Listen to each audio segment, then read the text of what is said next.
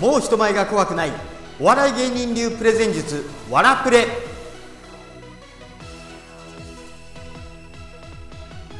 こんにちは。ザニュースペーパーの桑山源です。今日は接続詞を使いこなすということについて話したいと思います。接続詞を使いこなす。あれ？ここのタイトルって催眠術の秘密ばらせますじゃなかったっけ？もしかして違う回見ちゃってる？違います。催眠術の秘密は後でお話しします。その前にちょっと聞いていただきたいことがあるのでその話をさせてください。まず接続詞っていうことについて話すんですけど接続詞って何っていうともうそうそうそう。皆さんご存知のあの接続詞です。だからしかし、えー、するとそれなのでみたいなあの接続詞ですよね。でその接続詞って順接っていうのと逆接っていうのがあったと思います。いやいやいきなり国語の話かよって思うかもしれませんけどこの国語の文法の話を今日はメインにする話ではありません。接続詞には順接と逆接があるってことを思い出してください。順接というのはそのまんま順番通りにつながっていること。A だから B A すると B みたいなやつですね。逆に逆説というのは A しかし B A ただし B とかね。A の流れと B の流れが逆になってる。これが逆説ということです。でなんでこんな話をするかというと実は私先日大手住宅メーカーの企業研修に行ってきたんです。メイン講師の方がいて私はサブ講師として入ったんですけれどもその時にクレーム対応の企業研修だったんですね。でクレーム対応の企業研修でロールプレイングつまりクレーム役の方とそれを対応する方社員さんで、えー、演じ分けをしながら研修を行ったんです。でどんな事例があったかというと例えば住宅の基礎工事のところにひび割れが入っていたっていうのをお客さんが見つけてそれを文句を言いに行く。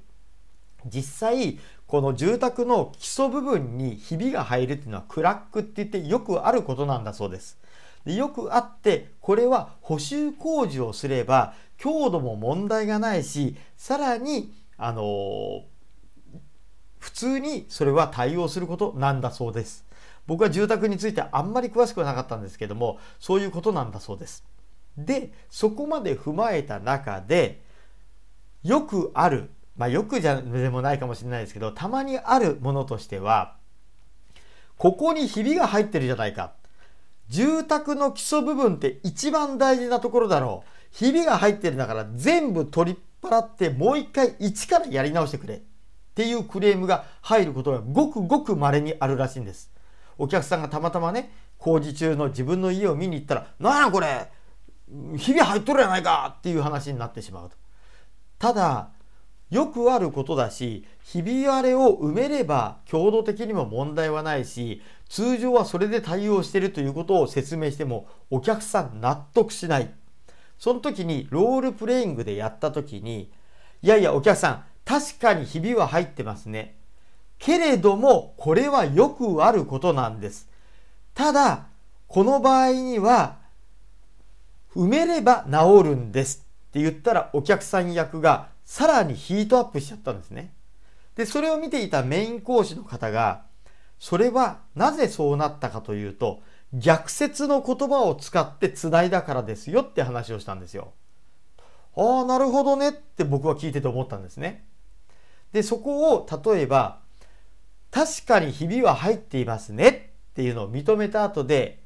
そしてこういうケースはよくあるケースなんです。さらにこういう時にはひび割れを補修すれば強度的にも全く問題はありませんし、よくあることなんですよっていうと、そこまでヒートアップしていなかっただろうっていう話をしたんですね。それを聞いた時に、ふと催眠術のことを思い出したんですよ。催眠術って現代催眠と呼ばれるものと古典催眠って呼ばれるものがあるんですね。で、この古典催眠っていうのはどういうものかっていうと、まあ極端な話をすれば、あの皆さんのイメージに一番近いのは五円玉を吊り下げて「あなたは眠くなる眠くなる眠くなる」ってやるやつ。実際にはそんなことしないんですけれどもこの古典催眠の特徴はちょっとトランス状態に持っていってそこで暗示文を入れるということなんですよ。暗示文。例えば、まあ、極端な例で言うとあなたは猫になるとかね。あなたは暑くなるので服を脱ぎたくなるとかね。あなたは楽しくなったので歌を歌いたくなる。みたいなそういうような暗示文を入れる。っていうことなんですね。例えば手が固まってしまってもう開かないとかね。そういうような暗示文を入れる。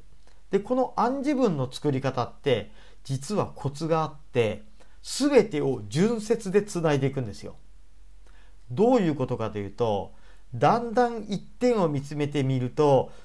だんだんだんだんと目が疲れてきますよね。目が疲れてくるのでまぶたが重くなります。まぶたが重くなるのでだんだんとまぶたが下に下がっていきます。まぶたが下に下がってくるに従ってどんどんどんどん意識が深いところに入っていきます。意識が深いところに入っていくのでもう私の言葉しか聞こえませんみたいな感じで誘導していくんですよ。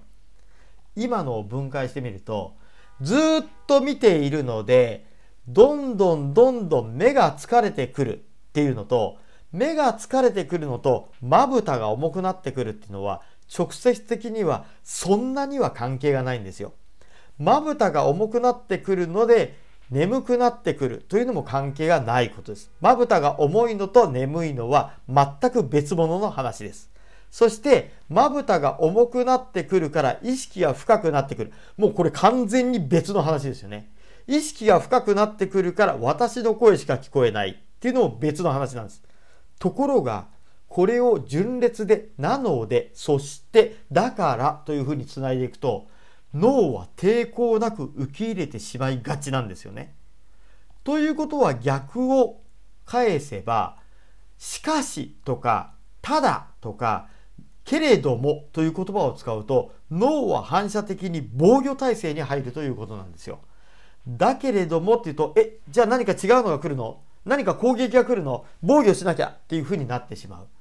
なので、特にクレーム対応の時なんかにおすすめなんですが、その他にも日常会話の時でちょっと難しそうな交渉をする時には、なるべく純説の言葉、なので、だから、そうすると、みたいな言葉を使ってみてください。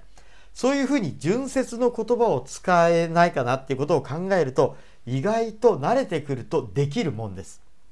そしてこの純説の言葉を使えば使うほど話が伝わりやすくなったり交渉が通りやすくなったりすることがあるので純説の接続詞これを大切にしてください。まとめましょう。今日はクレーム対応あるいは日常生活の会話の中で何か交渉事があってこれすんなりいかなそうだなと思ったらどうにかしてだからそして